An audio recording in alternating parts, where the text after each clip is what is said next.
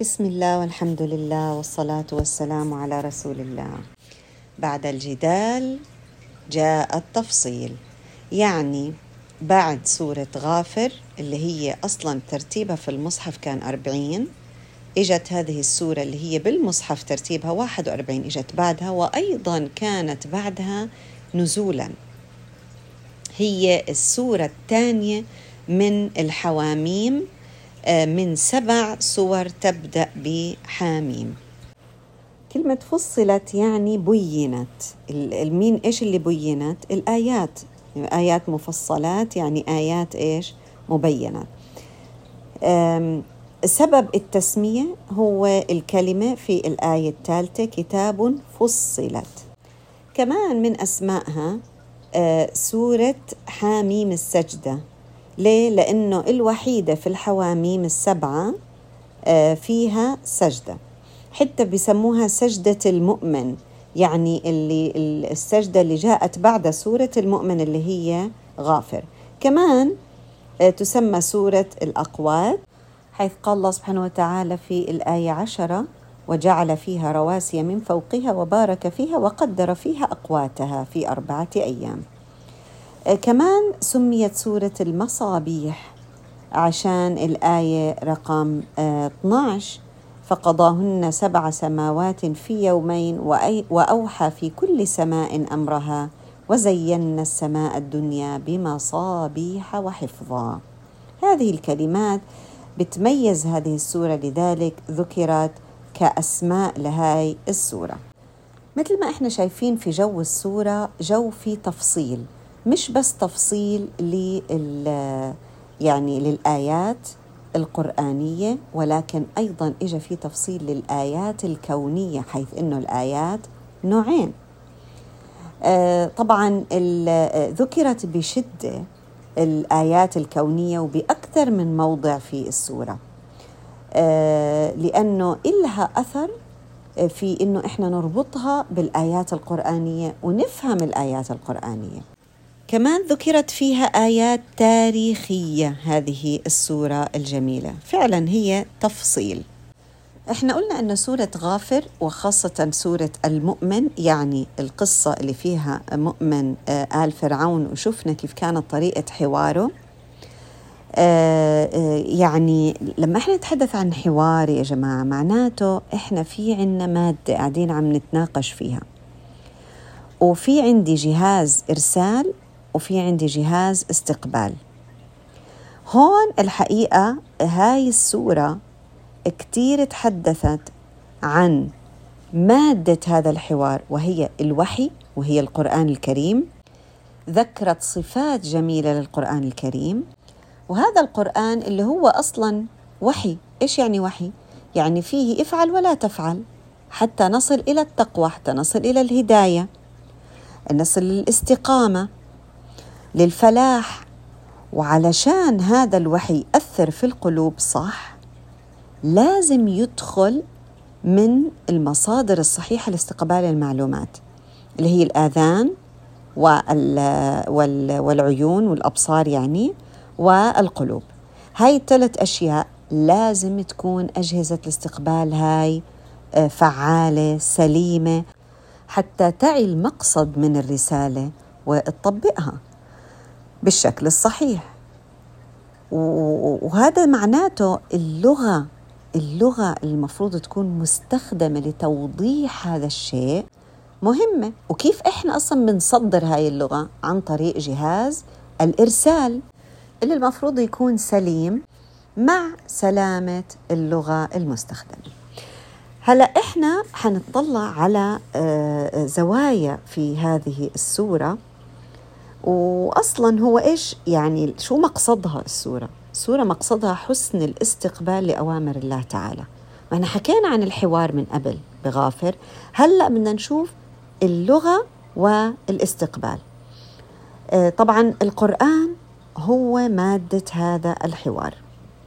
لما إحنا نيجي نشوف آه، نتعمق شوي بسورة فصلت ونشوف إيش ال ال الأوصاف اللي وصف الله سبحانه وتعالى فيها هذا القرآن. عارفين ليش يا جماعة؟ مش عشان مش عشان بس نحلل السورة لا. علشان إحنا نتعظ عشان إحنا نعرف آه، هل يا ترى إحنا قادرين إنه إحنا نستفيد من هذا الحق اللي بين إيدينا؟ ولا إحنا متكبرين؟ ولا إحنا شايفينه وعارفين إنه حق بس رفضنا نتبعه؟ ولا إحنا الحمد لله ربنا من علينا واتبعنا؟ يا رب يكون هيك. يا رب لأنه الناس اللي فعلا يتبعوا هذا الحق شو بصير عندهم؟ هدى وشفاء لما في الصدور. طب خلينا نبدأ ببداية السورة. أول شيء حاميم هي الحروف المقطعة التي تبتدأ فيها بعض آه، السور. وطبعا هون قلنا في سبع سور هم الحواميم بيبدأوا بحاميم. قال العلماء إنه لما نلاقي الحروف المقطعة في سورة أكيد بتكون هاي السورة عم تتحدث عن القرآن سبحان الله. طيب هون فعلا لقينا تنزيل من الرحمن الرحيم. أول شيء بدنا نعرف أنه تنزيل يعني نزل من الأعلى من الله سبحانه وتعالى. وشوفوا الصفات الرحمن الرحيم. معناته هذا القرآن فيه رحمة. كتاب فصلت آياته. فصلت يعني بينت وضحت هذه المعاني. يعني ما قلنا حجة يا جماعة نقول إن إحنا مش فاهمين لازم ندور على المعنى. فصلت آياته. طيب قرآنا. قرآن يعني بأسماعنا بنسمعه لأنه يقرأ عربي بيعني إيش؟ باللغة العربية. لقوم يعلمون. لابد من العلم علشان نقدر إحنا آه، نطبق ونستفيد منه. بشيرا ونذيرا آه، خوف ورجاء. فأعرض أكثرهم فهم لا يسمعون. المشكلة إيش؟ المشكلة في الإعراض. إذا إحنا إيش لازم نستفيد؟ إنه إحنا لازم نفتح أسماعنا وأبصارنا في القراءة. السمع في السمع للقرآن والعيون في قراءة كتاب الله سبحانه وتعالى. إنه كتب وأيضا هذا كله السمع والبصر وين بيودي؟ للقلوب طيب إذا أعرضت هاي الأشياء وتسكرت هاي أجهزة الاستقبال معناته بده يصير إيش؟ آه لا يسمعون. لا بسمعوا بالآذان ولا بشوفوا بالعيون رغم إنها موجودة. إذا في عندي أنا آه، آه، جزء وبعد ثالث للأسماع وللأبصار اللي هي إيش؟ وللأفكار ولكل إشي اللي هي القلب. لازم تتحول لمشاعر ويكون فيها مشاعر. عشان بعدين تطلع على شكل أعمال وأفعال. طيب آه شو قالوا؟ دليل. شوف الآية اللي بعدها. وقالوا قلوبنا في أكنة. آه المشكلة عندنا كانت في القلب في أكنة. يعني إيش أكنة؟ يعني أغطية. محطوطة في أغطية مش قادرة توصلها. يعني إحنا عينينا بتشوف دنيانا بتسمع بس مو قادر يوصلها إشي. مش عم بوصل للقلب لأنها في أكنة. مما تدعونا إليه وفي آذاننا وقر. برضه في صمم في تقل في آذاننا. ما قادرين إنه إحنا نسمع مزبوط عم نسمع إيش؟ أصوات فقط بس مش عم تنزل في القلب. ومن بيننا وبينك حجاب. شوفوا كيف الكلام. هلأ لما لما نيجي نطلع بنقول إنه واو هذا اعتراف. هذا اعتراف منهم. عم بيقولوا إحنا قلوبنا هيك. طب والله كويس إنهم هم عارفين ومعترفين في بعضنا ومرات إحنا بنكون هيك. يعني أنا ما عم بحكي على أي حدا تاني بعيد عنا إحنا بنكون عارفين الحق بس للأسف لا نطبقه. بنكون عارفين إنه هذا خطأ بس بنعمله. لذلك نسأل الله سبحانه وتعالى دائما الهداية بيجي بعدين رسالة قوية من الرسول صلى الله عليه وسلم ببين لنا كمان إيش هو هذا القرآن. قال آه قال الله عز وجل قل إنما أنا بشر مثلكم أنا زي زيكم. يوحى إلي. شايفين كيف نربطها بالرسالة اللي قبل؟ يوحى إلي. هو وحي. إيش إيش الوحي؟ إيش الأساس؟ وعلى فكرة هذه الآية كررت مرة تانية. أنا حنلاقيها هلأ هون في الآية رقم ستة وبترجعوا بتلاقوها بالآية رقم عشرين مرة تانية. شو الأساس تبعها؟ إيش اللي يوحى للرسول صلى الله عليه وسلم؟ أنما إلهكم إله واحد. هي أول إشي أوكي؟ توحيد. فاستقيموا إليه. لازم يكون في عمل لازم. استقامة. استقامة يعني إيش؟ عمل. يعني تستقيموا لهذا الوحي. واستغفروه. يعني أنتم لما تكونوا عم بتحاولوا تطبقوا اللي موجود في, الف... في الوحي هذا اللي هو افعل ولا تفعل أكيد أنتم حتعملوا أخطاء. هذا إشي طبيعي. لما تعملوا أخطاء إيش معناته؟ مش معناتكم أنتم مش كويسين. آه سوري أنتم ما كنتوش ملائكة. والله لا إحنا مش متوقع منا نكون ملائكة. عشان هيك يا جماعة مرات إحنا بنغلط. لما نيجي نغلط هاي الأخطاء على فكرة بتكون هدايا من الله سبحانه وتعالى.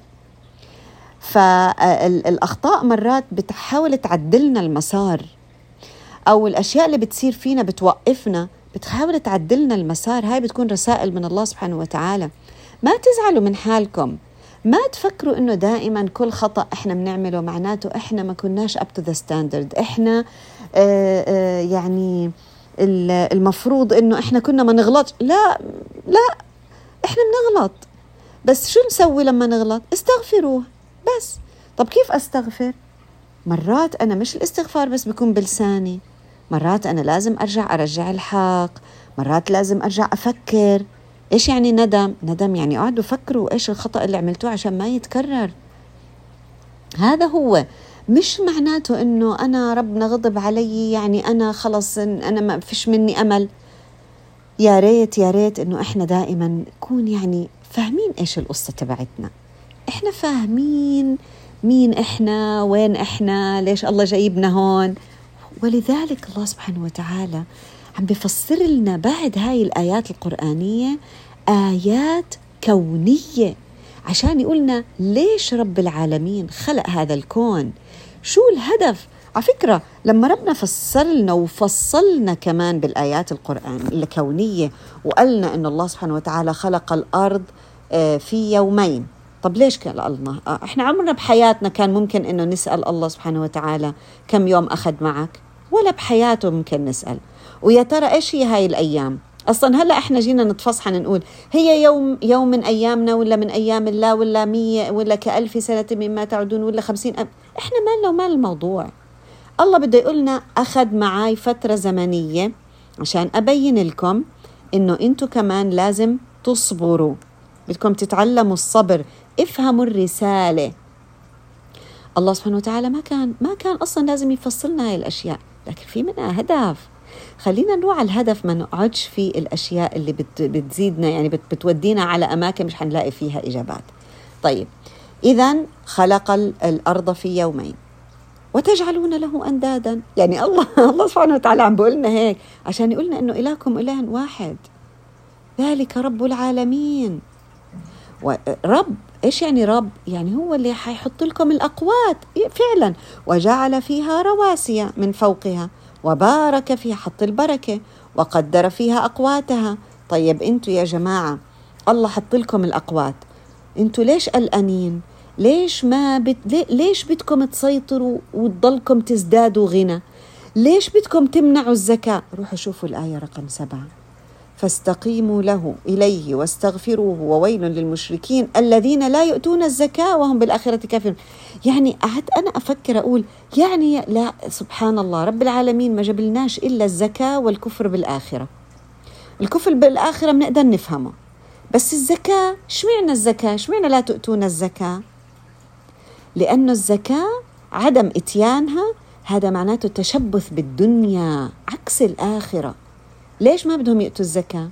لأنه خايفين فلوسهم تقل لأنه بدهم هم يضلهم السيطرة في إيديهم والفلوس والغنى بإيديهم سبحان الله. وتذكروا هذه الآيات كانت تليت اختار الرسول صلى الله عليه وسلم يتلوها على عتبة.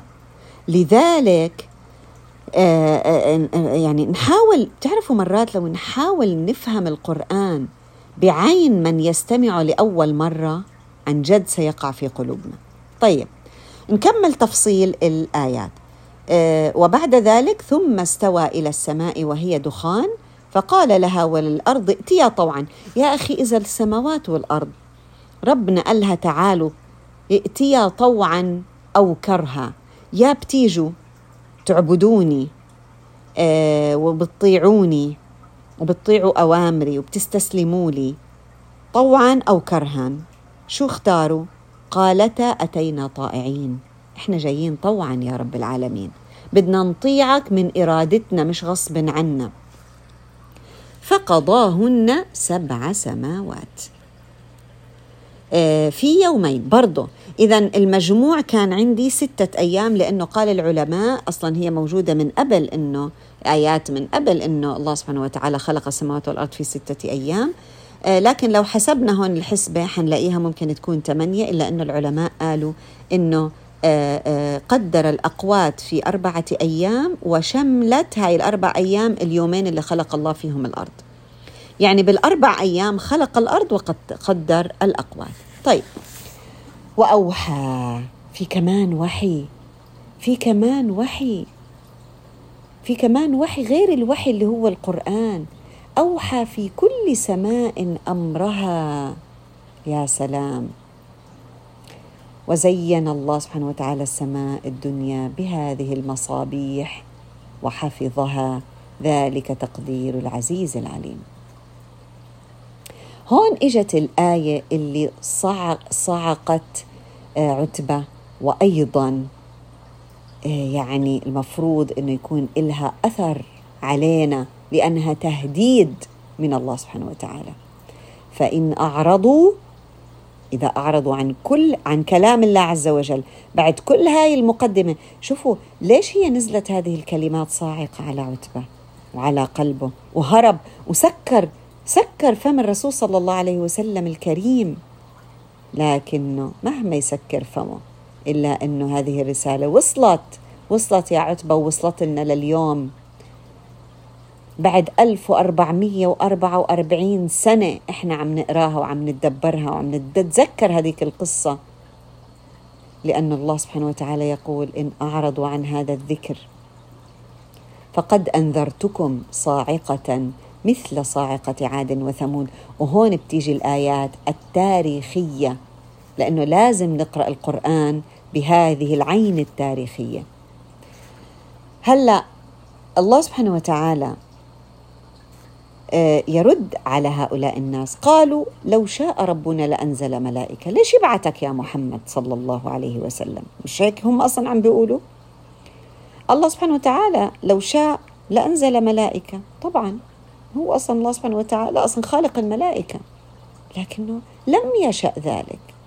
طيب شو صار مع عاد ومع ثمود؟ إيش معنى عاد وثمود؟ ليش مش لوط مثلا ونوح؟ خلينا نشوف. في صفتين كانوا عند عاد وثمود. إذا إحنا ما انتبهنا عليهم وقعنا فيهم مش حنقدر نستفيد من هذا القرآن. حيكون ضرب من ضروب الإعراض. إيش هم؟ عاد استكبروا. الكبر. الكبر عارفين شو يعني كبر يا جماعة؟ أنا فاهمة القرآن. أنا فاهمة كل شيء أنا واحد أنا حبيبتي القرآن عربي وأنا فاهماه ما ما في داعي أنا أروح أصلا أسمع تفاسير. انتبهوا يا جماعة انتبهوا. وفي كما كلام كثير إحنا يعني ما شاء الله بيطلع معانا فنون يعني وإحنا آه هذا. وكمان من الاستكبار زي ما شفنا بسورة فاطر إنه الإنسان لا يدعو لا يذكر الله. مش حاسس إنه هو محتاج. مش حاسة إني أنا محتاجة هذا القرآن إني أتدبره وأفهمه علشان أنا أسقطه على حياتي. مش حاسة إنه هذا فيه هدايتي.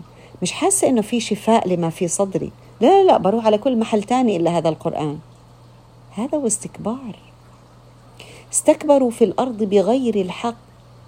وقالوا من أشد منا قوة؟ عارفين وين القوة؟ أولم يروا أن الله الذي خلقهم وخلق كل هالأشياء هاي هو أشد منهم قوة؟ وكانوا بآياتنا يجحدون. الجحود بالآيات الكونية هو كمان جحود بالآيات القرآنية. كله نفس الشيء. طيب نيجي نشوف ثمود. هديناهم. فاستحبوا العمى على الهدى. يعني عرفوا وين الحق ورفضوه. وعرفوا وين الباطل واتبعوه. مرات يا جماعة المسافة بين النفس والآفاق ممكن تكون طويلة لكنها بتكون مليئة بالآيات. اللي ما حنقدر نشوفها أو نستشعرها أو نعقلها إلا إذا نزعنا الوقر عن آذاننا وعن قلوبنا هذه الأكنة. لابد يا جماعة إنه إحنا نواجه الحقيقة. لابد نقصر المسافة بيننا وبين قلوبنا عشان تقدر تستفيد من هذا المطر اللي نازل عليها. بس بيجي موقف شوي صعب. اللي هو بيوم القيامة. وكمان مرة تانية نشوف كيف القرآن بخلينا نعيش في الخيال بياخدنا إلى يوم القيامة. يقول الله عز وجل حتى إذا ما جاءوها شهد عليهم سمعهم وأبصارهم وجلودهم. يعني يوم القيامة في هذه الحواس رح تشهد على من لم يستخدمها اللي عطلها. أو اللي استخدمها خطأ إلا أن الفريق الناجي ونجينا الذين آمنوا وكانوا يتقون. لازم نعرف يا جماعة أن التقوى يعني عمل يعني افعل ولا تفعل. معناته آمنوا وعملوا. هدول هم اللي كانت لهم النجاة. النجاة من إيش؟ على فكرة إحنا عنا كما تقول سورة فصلت عدوين نوعين من الأعداء. أعداء من الإنس وأعداء من الجن. وقال الذين كفروا ربنا أرنا اللذين أضلانا من الجن والإنس.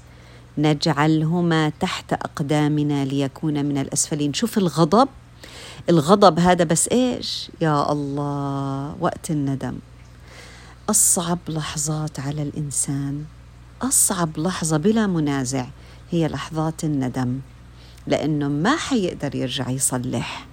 شوفوا كيف نجعلهما تحت أقدامنا يا ترى بنقدر إحنا هلأ نعمل هذا الإشي قبل ما يصير في حالات الندم يوم القيامة؟ من هلأ اللي بضلنا نجعلهما تحت أقدامنا. إيش يعني؟ يعني كل المبادئ السيئة اللي عم بتتوسوس لنا سواء من الإنس أو من الجن هاي المبادئ ما رح نخدمها إحنا. هاي المبادئ نجعلها تحت أقدامنا. لتكون في مكانها الصحيح اللي هو في الأسفل. الغش الخداع الشرك الظلم الحسد الكره الغل وغيرها وغيرها. طب إيش الحل؟ عندي حلين. واحد للإنس وواحد للجن. شوفوا الجمال في الصفحة اللي بعدها. يقول الله عز وجل ومن أحسن قولا ممن دعا إلى الله وعمل صالحا وقال إنني من المسلمين. يقول العلماء هذا هو الحل الأول. ما في أحسن من هذا القول؟ يعني تخيلوا آية في غاية الجمال والتقل. من أحسن قول؟ مين في أحسن من هذا القول؟ معناته لا يوجد أحسن من هذا الشيء. إيش هو؟ الدعوة. من دعا إلى الله وعمل صالحا وقال إنني من المسلمين.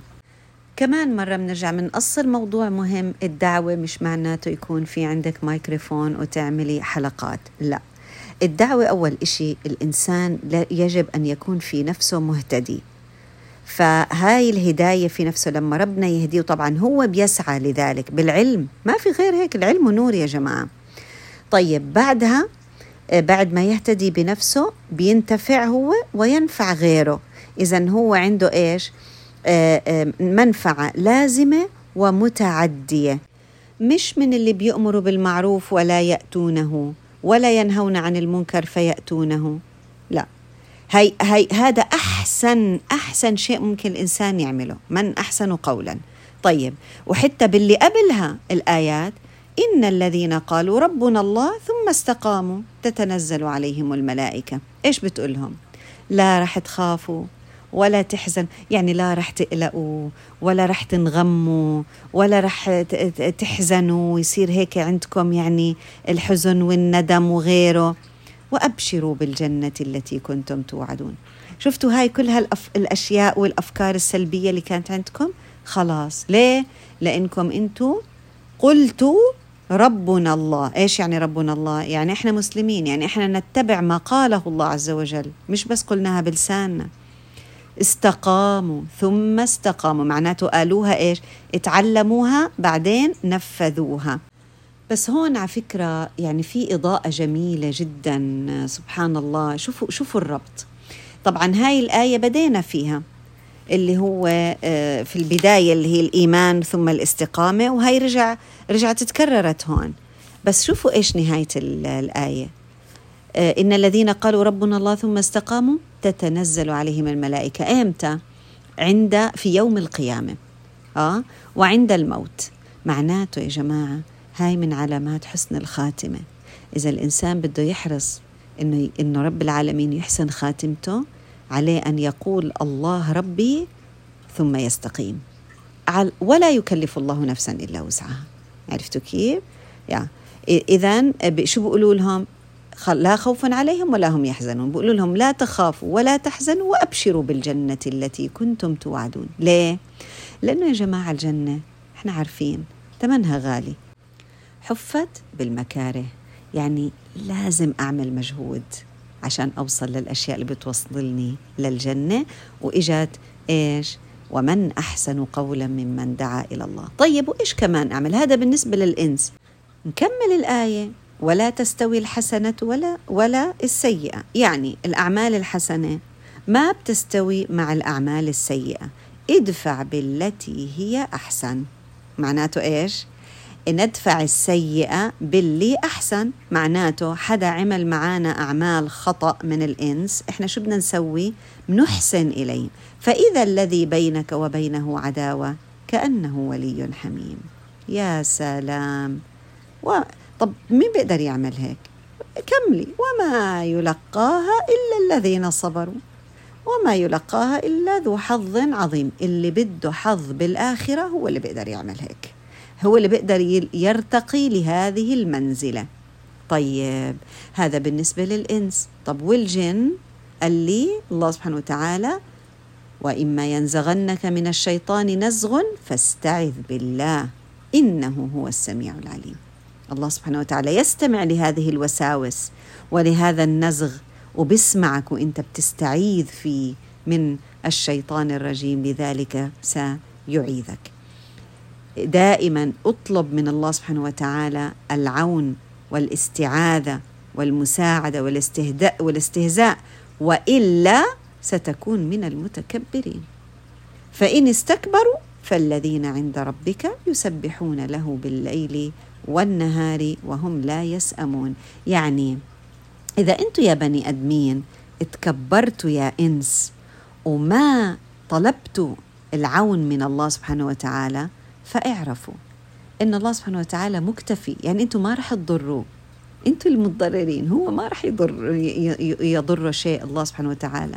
لأنه هو الكبير أصلا وهو المتكبر.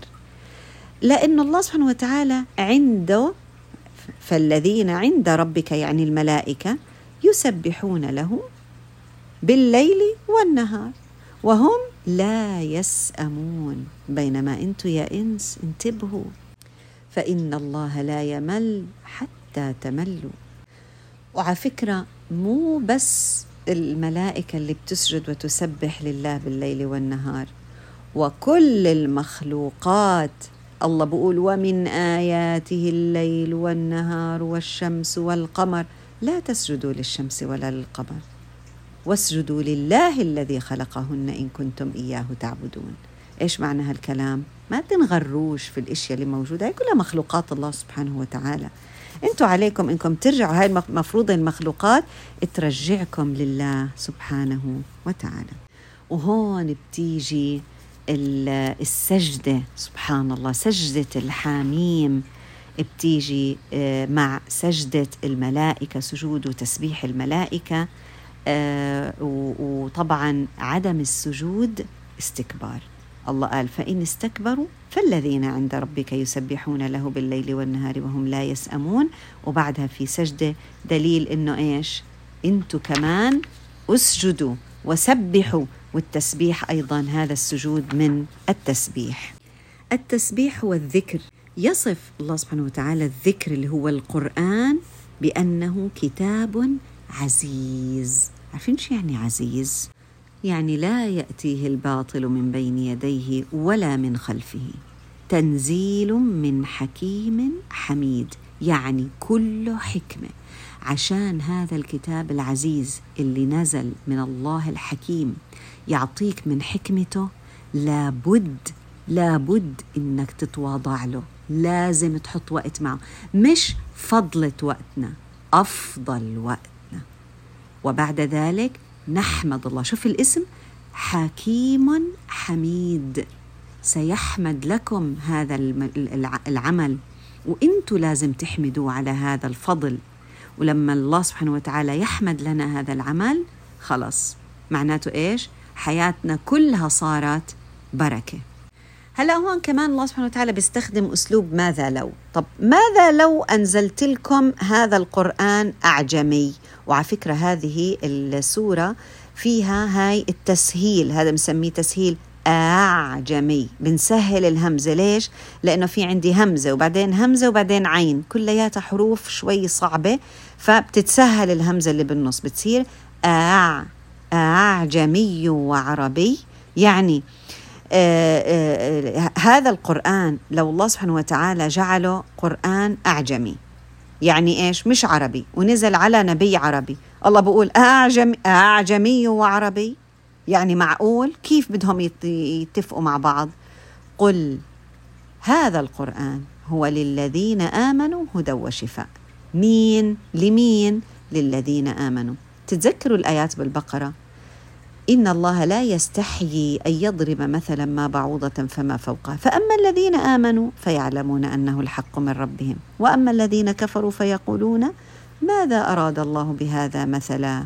يضل به كثيرا ويهدي به كثيرا وما يضل به إلا الفاسقين. إذا ولو جعلناه قرآنا أعجميا الله سبحانه وتعالى بيقول لكان قالوا إيش؟ ما هو ما دايما ما بيعجبنا. لقالوا لولا فصلت آياته. ما هو قالنا الله سبحانه وتعالى بداية السورة. إيش قالنا كتاب فصلت آياته قرآنا عربيا لقوم يعلمون. معناته في عنا إشي إحنا كتير مهم لازم ننتبه عليه اللي هو ناقصنا اللي هو إيش؟ حتى يكون هذا القرآن هدى وشفاء إلنا. لابد إنه إحنا نتعلم. عشان هيك الذين لا يؤمنون في آذانهم وقر وهو عليهم عمى. ما بنفع ما بدخل هذا العلم. هم ما سمحوا له أنه يدخل هذا العلم. إذا كيف بدنا نتعلم يا جماعة؟ نتعلم من الآيات القرآنية. اثنين زي ما إحنا فهمنا هلأ من سورة فصلة اثنين من الآيات الكونية ثلاثة مرات نتعلم من الابتلاء. واو! هيك الله أنهى سورة فصلت. الله سبحانه وتعالى عم بوصف الإنسان بوصفنا إحنا. بقول الإنسان للأسف مصلحجي مرات إلا من رحم الله يعني. بيجيهم ابتلاء بيمسكوا هالقرآن وبصيروا يدعوا طب كويس ها هيهم هذا الابتلاء. رب ابتلاء أورث إيش؟ طاعة يعني ورب معصية كمان أورثت طاعة لكن إيش هدول بصير فيهم؟ بس يخلص الابتلاء. الله وكيلك نسينا. ولا سكرنا المصاحف. لا وإيش المشكلة؟ بفكرنا حالنا إنه إحنا السبب الرئيسي في إنه الابتلاء ارتفع عنا. يعني لما إحنا كنا في الابتلاء وبالحاجة رفعنا إيدينا وتذكرنا إنه إلنا رب وبعدين لما ذهب الابتلاء وصار في رخاء صرنا إحنا بطلنا نقول الحمد لله طيب يعني سبحان الله أصابته سراء شكر فكان خيرا له. طيب مرات شو بيصير فينا؟ بنرفع إيدينا يا جماعة بالابتلاء وبندعي يوم يومين صار له 48 ساعة الابتلاء أنا عم بدعي يا رب. ما أنت قلت لنا ادعوني أستجب لكم. تصير فينا ولا لا يا جماعة؟ يعني إيش 48 ساعة يا جماعة؟ نتقي الله شوي يعني. طب سبعة و... يا جماعة يعني الموضوع بده صبر بده تواضع. بده وقفة على باب رب العالمين. وإذا مسه الشر فيئوس قنوط. ليش الإنسان هيك؟ ليه؟ لا يسأم الإنسان من دعاء الخير. وإذا مسه الشر فيئوس قنوط. أما إذا أذقناه رحمة منا من بعد ضراء مسته ليقولن هذا لي أنا. وما أظن الساعة قائمة. لا وإيش كمان؟ ولئن رجعت إلى ربي إن لي عنده للحسن. أنا على الفردوس الأعلى على طول. يعني سبحان الله. هذا القرآن يصفنا بحذافيرنا. يا جماعة ربنا اللي خلقنا وعارفنا يا جماعة. لذلك نفتح قرآننا. نخلي هذا القرآن يقرأنا. خليه يعالجنا. خليه يشفي لنا ما في صدورنا. خليه يهدينا. آه يقول الله عز وجل سنريهم آياتنا في الآفاق وفي أنفسهم حتى يتبين لهم أنه الحق. أولم يكف بربك أنه على كل شيء شهيد؟ سبحان الله. دائما نحط نصب أعيننا هذا اليوم الذي سنلقى فيه الله سبحانه وتعالى وكفى به شهيدا جل جلاله. خلينا نلقاه. وإحنا محسنين الظن فيه. بس إيش؟ محسنين الظن صح مش خطأ. ليش هو ممكن يكون في إحسان ظن بالله خطأ؟ نعم في شيء اسمه غرور. ممكن الإنسان يقول آه إن الله غفور رحيم. بس إيش؟ أعماله لا تدل على الاستقامة أبدا. ما بتدل على أنه أن هو اختار الله رب له. آه، بينما ممكن اختار هواه اختار أيا كان لكن إحنا علينا أنه نختار الله رب ونستقيم ومن ثم نستغفر. ونضل على الطريق ونضل صابرين ونضل نستعيذ ونضل نقول يا رب إحنا بدنا نتعلم علمنا يا رب العالمين. وساعتها إذا أخفقنا أو ما قدرنا نكمل هنا تأتي رحمة الله سبحانه وتعالى. لذلك بدأ الله سبحانه وتعالى الآية تنزيل من الرحمن الرحيم. لا تخافوا يا جماعة تقتربوا من الله سبحانه وتعالى. بالعكس هو طريق مليء بالمسرات مليء بالهدايا الروحانية مليء بالرضا عن الله سبحانه وتعالى. اللهم اجعلنا ممن وصفهم جل جلاله فقال رضي الله عنهم ورضوا عنه. هذه هي أحلى أحلى مشاعر في الحياة أحلى مشاعر في هاي الدنيا. اللهم اجعلنا منهم يا رب العالمين. وصل اللهم على سيدنا محمد وعلى آله وصحبه أجمعين.